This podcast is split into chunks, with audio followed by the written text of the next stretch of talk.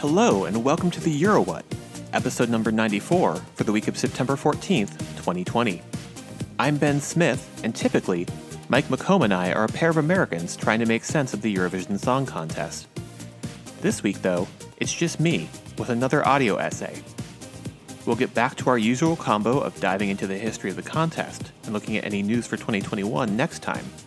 But for now, let's put on something a little more thematically appropriate for what I'll be talking about today.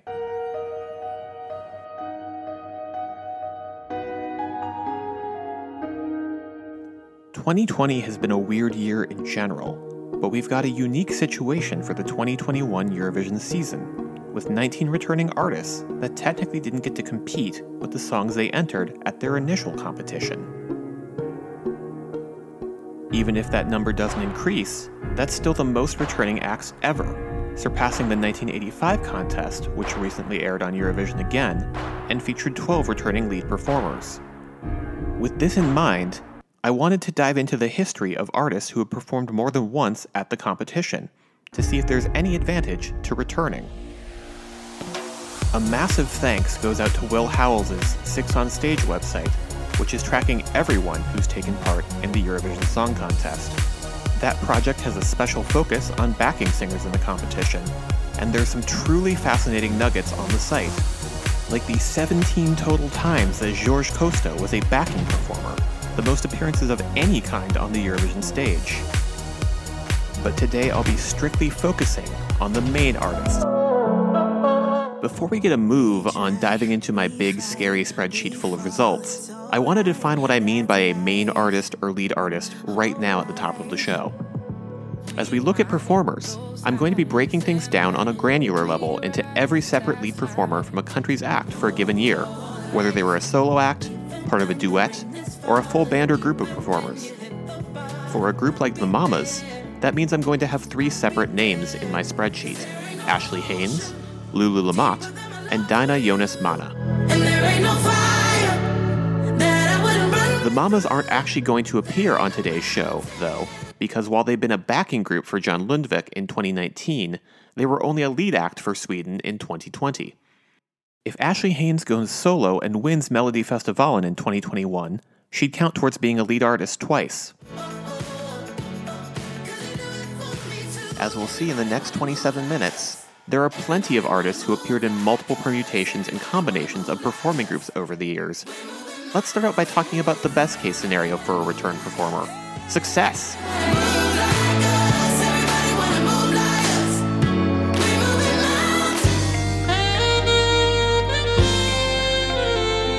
Look at repeat performers, Johnny Logan sets the gold standard, and for good reason. Of the 184 performers that have made multiple appearances as lead performers on the Eurovision stage, whether solo or as part of a group, only one has come first every single time they appeared, and that's Johnny Logan. 1980's What's Another Year and 1987's Hold Me Now aren't his only Eurovision claims to fame, though and they intersect directly with another two time performer at the, at the contest, Linda Martin. Johnny Logan wrote both of the songs Linda Martin performed at Eurovision. The first, Terminal 3, came in second place in 1984, and 1992's Why Me gave Martin the win as performer and Logan a third win as writer. That's not a bad batting average for either performer and together they comprise three of Ireland's seven total wins at the contest. Johnny Logan has four Eurovision performances he can be linked with, but surprisingly, he's not the only one. If Eurovision had a four timers club, four performers would join him there Fud Leclerc, the group Peter Sue and Marc, Elisabeth Andreassen, and the only artist from this group that's performed on the Eurovision stage in the last decade, Valentina Monetta. Fud Leclerc was the first lead performer to appear at four separate Eurovision Song Contests, performing at the first Eurovision as one of two performers for Belgium in 1956. He then returned to represent the nation every two years in 1958, 1960, and 1962 alas for Leclerc, in addition to being the first performer to appear on stage four times, he is also one of the first acts to receive the dreaded null point for that 1962 performance. Though he shares that distinction with three other acts who performed that year, due to a change in the scoring system.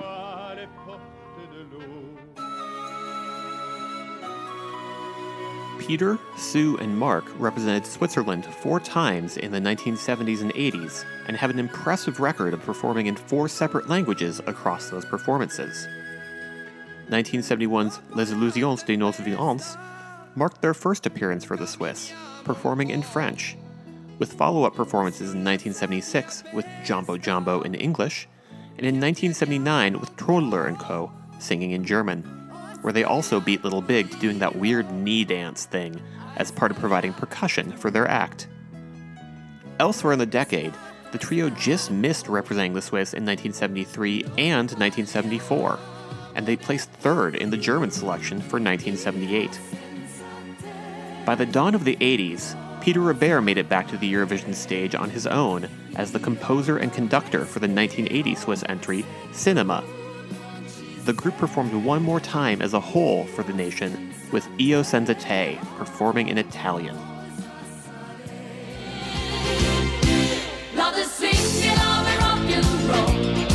Elisabeth Andreassen is the most successful of the Four Timers Club, as the only performer in the club with a Eurovision victory to her name as part of Bobbysocks in 1985. Andreassen almost repeated that victory in 1996 placing second for Norway with I evighet. She first appeared at Eurovision representing Sweden in 1982 as part of the group Chips. That group placed eighth with their performance of Dag efter dag. 1985 was a reunion of sorts for the members of Chips, as fellow singer Kiki Danielsson represented Sweden that year with Bra Vibrationer. Andreassen's Eurovision record is particularly impressive in that she never placed below 10th place across all of her appearances. Her other solo appearance for Norway in 1994, Duet, placed sixth. As the only act with more than two performances on the Eurovision stage in the last 20 years, Valentina Monetta is the only contemporary member of the Four Timers Club. Given San Marino's small size and equally small contestant pool to draw from, it's not surprising that most of their performers in the nation's 11 year history of performing in the contest appear in my spreadsheet. That includes Senhit, who was the second performer for the nation in 2011. Monetta and frequent collaborator Ralph Siegel don't have the strongest track record.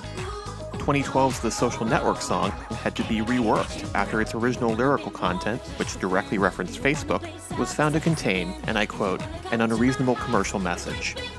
And its satirical nature didn't resonate with televoters. Oh,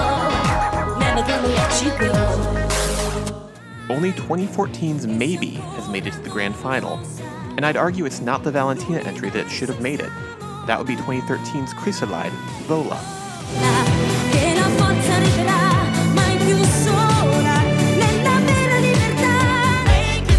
It's also a shame that her duet with Jimmy Wilson, 2017's Spirit of the Night, is her current swan song. Senhit's already secured the 2021 slot for San Marino, but there's still time for Valentina to make Eurovision history and become the only five time performer at the contest.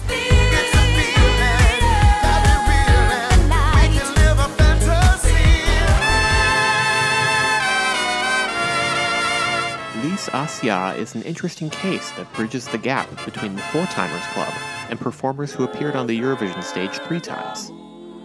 Lise performed four songs on the Eurovision stage, but only appeared as an entrant at three Eurovisions. That's due to the unusual nature of the very first Eurovision, where each nation sang two songs, since there were only seven nations in participation.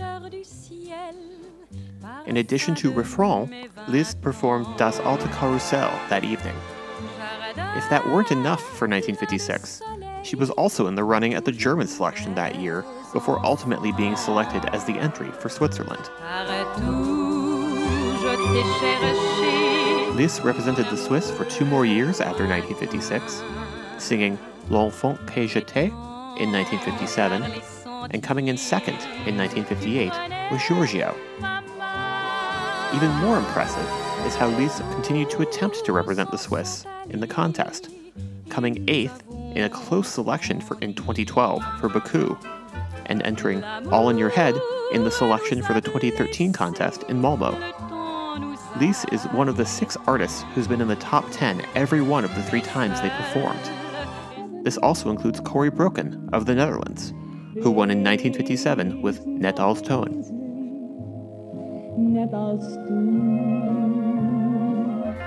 Udo Jürgens from Austria, who won in 1966 with Merci Chérie.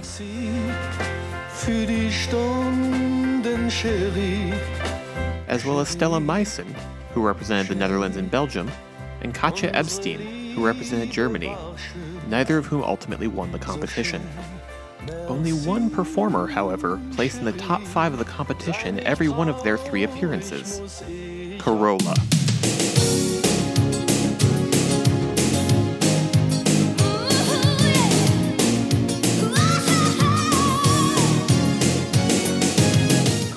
Häggkvist is one of the only artists to represent Sweden three times as lead performer, with her first appearance coming in 1983, singing Främling. 16 points separated first from third place that year. The song kicked off a career that included collaborating in studio with the Bee Gees. That sounds a little weird for the mid 80s, but trust me, they were everywhere behind the scenes. In 1991, Carola returned to Eurovision with Fångad av en stormvind, which was one of the songs favored to win the contest that year.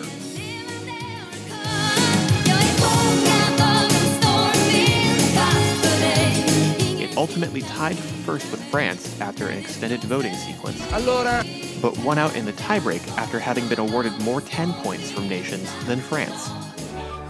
Throughout the 90s and early 2000s, Carola kept busy with a variety of projects, including portraying Maria in The Sound of Music and voicing Miriam in the Swedish dub of the movie The Prince of Egypt. She returned as a Melfest interval act in 2005 and promised to return to the contest in 2006 as a contestant. It proved once again to be her year, as she was invincible.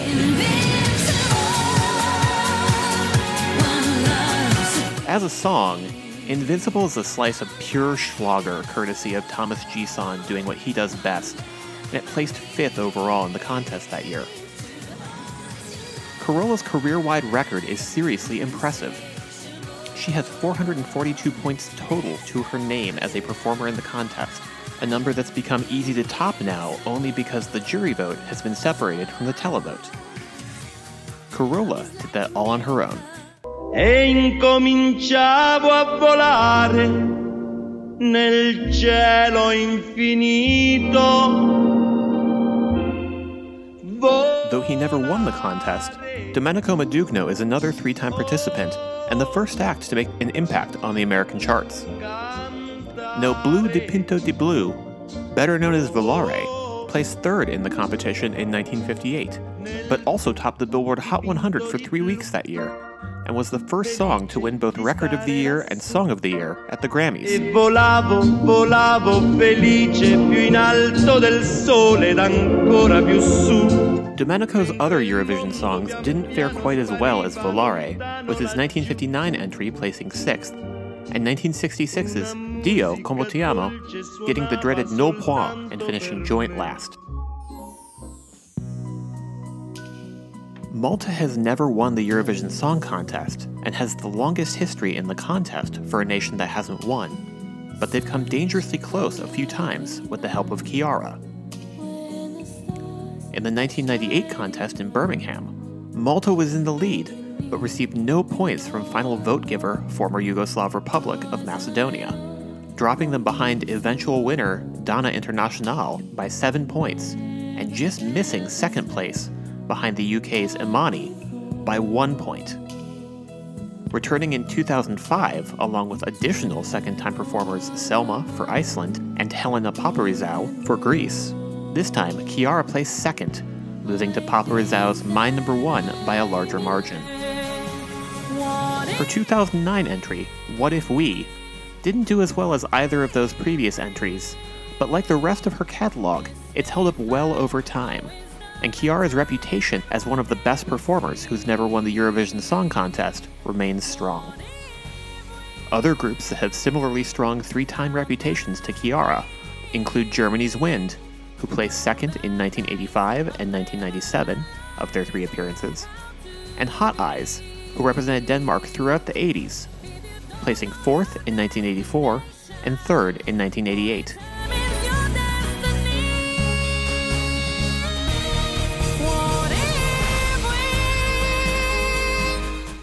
Agreeing to represent your country a second time at Eurovision can be a risky move if you didn't win the first time around. But sometimes the second time is the charm. Six acts have won Eurovision their second time on the stage. We've already discussed Johnny Logan, Linda Martin, and Helena Paparizou, who, as part of the group Antique, placed third in 2001. Let's talk about two of the others that got that sweet taste of victory their second time on the Eurovision stage.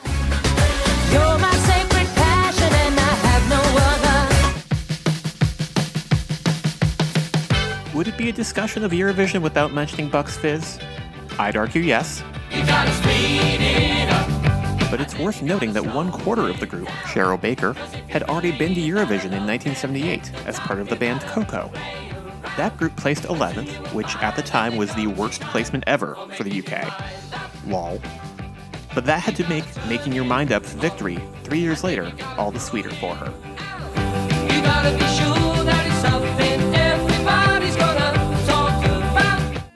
Similarly, Dima Bilan's victory with Believe had to be sweet after placing second behind Lordi in 2006.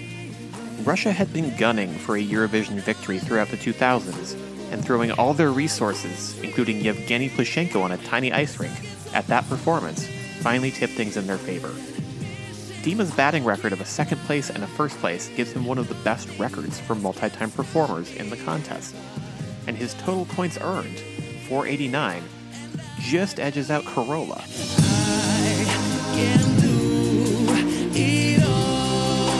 Even if you don't win, the second time on the Eurovision stage can be a chance for an artist that was a little green their first time around to show what kind of a glow up they've had, especially in the last decade of the contest. Due to a judge's choice slot in 2008, Tamara Todevska was shut out of the grand final that year, despite placing 10th in her semifinal. So she had to be proud to be the judge's top pick in 2019 and placing 7th overall in the contest, giving the former former Yugoslav Republic of Macedonia a heck of a start as North Macedonia. Sunstroke Project had already achieved meme status in 2010 with Runaway and the birth of Epic Sax Guy. The song itself almost didn't make it to the grand final that year, placing 10th in its semifinal by a margin of only 3 points. When Sunstroke Project made a return in the 2017 contest, seven years later, it was a major step up. Hey Mama sailed to the final after placing second in its semifinal behind eventual winner of that year's contest, Salvador Sobral, and gave Moldova its best placement of all time in the grand final, finishing third overall behind Amor Pelos Dois and Bulgaria's Beautiful Mess. Speaking of Bulgaria, Poli Genova has represented the nation twice, once on either side of a break in the mid 2010s. 2011's Na Inat has a great pop rock edge, but wasn't what audiences were looking for that year, failing to qualify for the grand final. Five years later, If Love Was a Crime brought a modern pop sensibility to the contest and does what I love best mixing national flavor with a strong pop backbone. Bulgaria proved that they meant business now that they were back, placing fourth on the night of the grand final and foreshadowing the strong presence they'd become in years to follow.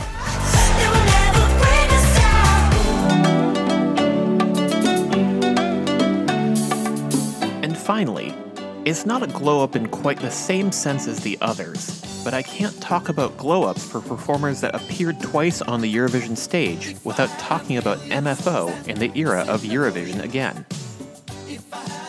MFÖ performed twice for Turkey, singing Di Die Di Die Die during their first performance in 1985, and finishing 14th in a field of 19.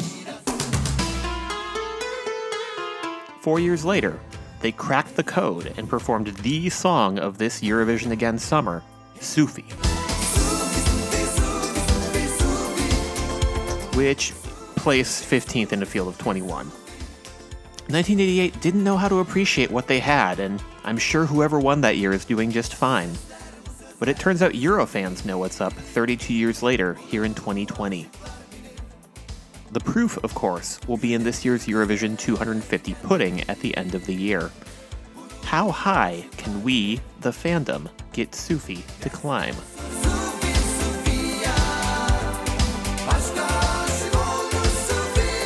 There's a lot of ways things can go right for performers who appear at Eurovision more than once, but there's also whatever the direct opposite of a glow up is. Plenty of winners have returned with a seeming advantage on the Eurovision stage, only to prove that they nailed the landing the first time around.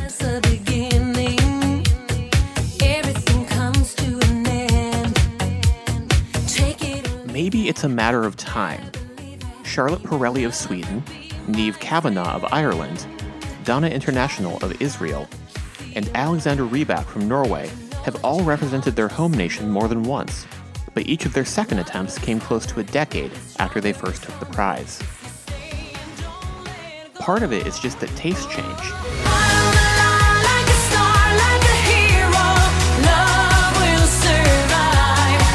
Take Me to Your Heaven is a primo slice of Schlager from 1999 but by 2008, Hero's brand of power pop just wasn't quite in vogue.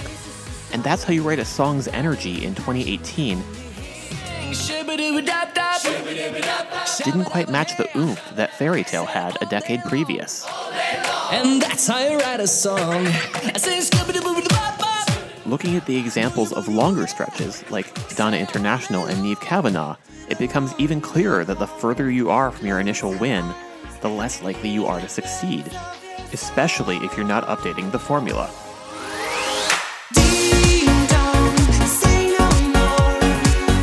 Ding Dong doesn't really change up any of Diva's original formula. And as a result, it failed to make the grand final 13 years after Diva won in 1998. And for Niamh Kavanagh, who represented Ireland for the second time 17 years after winning with In Your Eyes, the contest itself had changed so much in that time between the various rules around voting methods, orchestration, and performance languages that she barely qualified out of her semifinal with It's For You. No more words to say, it's for you. What worked in the 90s is not guaranteed to work almost 20 years later. If you're going to do Eurovision twice, it might be best to keep it within the same decade.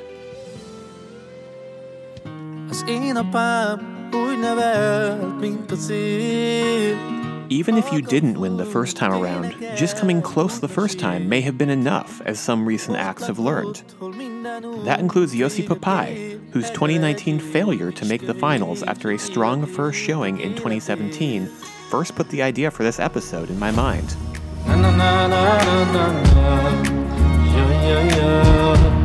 Other groups that saw diminished returns in their second appearances include Paula Seling and Ovi.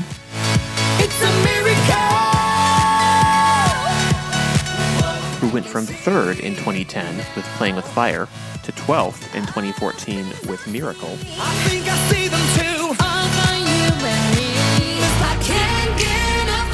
Ira Losco, who went from second with Seventh Wonder for Malta in 2002 to 12th in 2016 with Walk on Water. And Elitsa and Stoyan, who came close to being champions with Water in Helsinki in 2007, placing fifth and marking Bulgaria's first appearance in the grand final.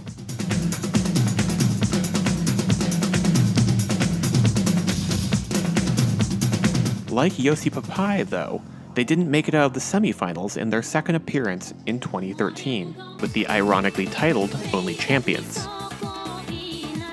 After three years of not qualifying in a row, Bulgaria took this as a sign to regroup for a few years and think about their Eurovision intentions before coming back with Poli Genova.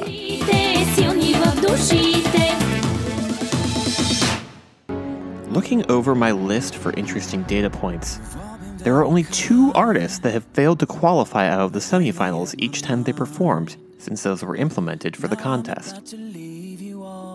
Interestingly enough, both of these artists were representatives in both the 2005 and 2017 contests. Omar Naber, who had previously represented Slovenia in 2005 with Stop, also represented them again with On My Way in 2017.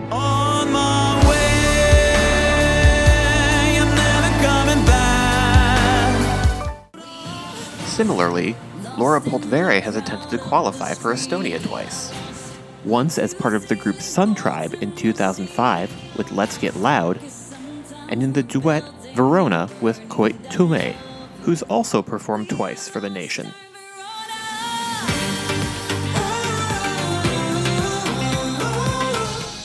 Equally intriguing when looking over the list of acts are artists who finished in the same place multiple times.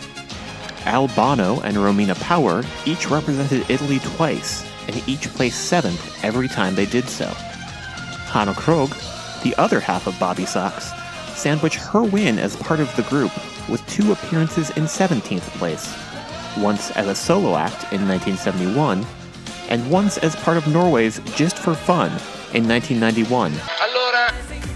And Sergei Lazarev might have something to scream about if he represents Russia and places third for a third time. The only one, you're my only one, you're my life, every breath that I take. And of course, it all comes back to Johnny Logan, who placed first each time he performed.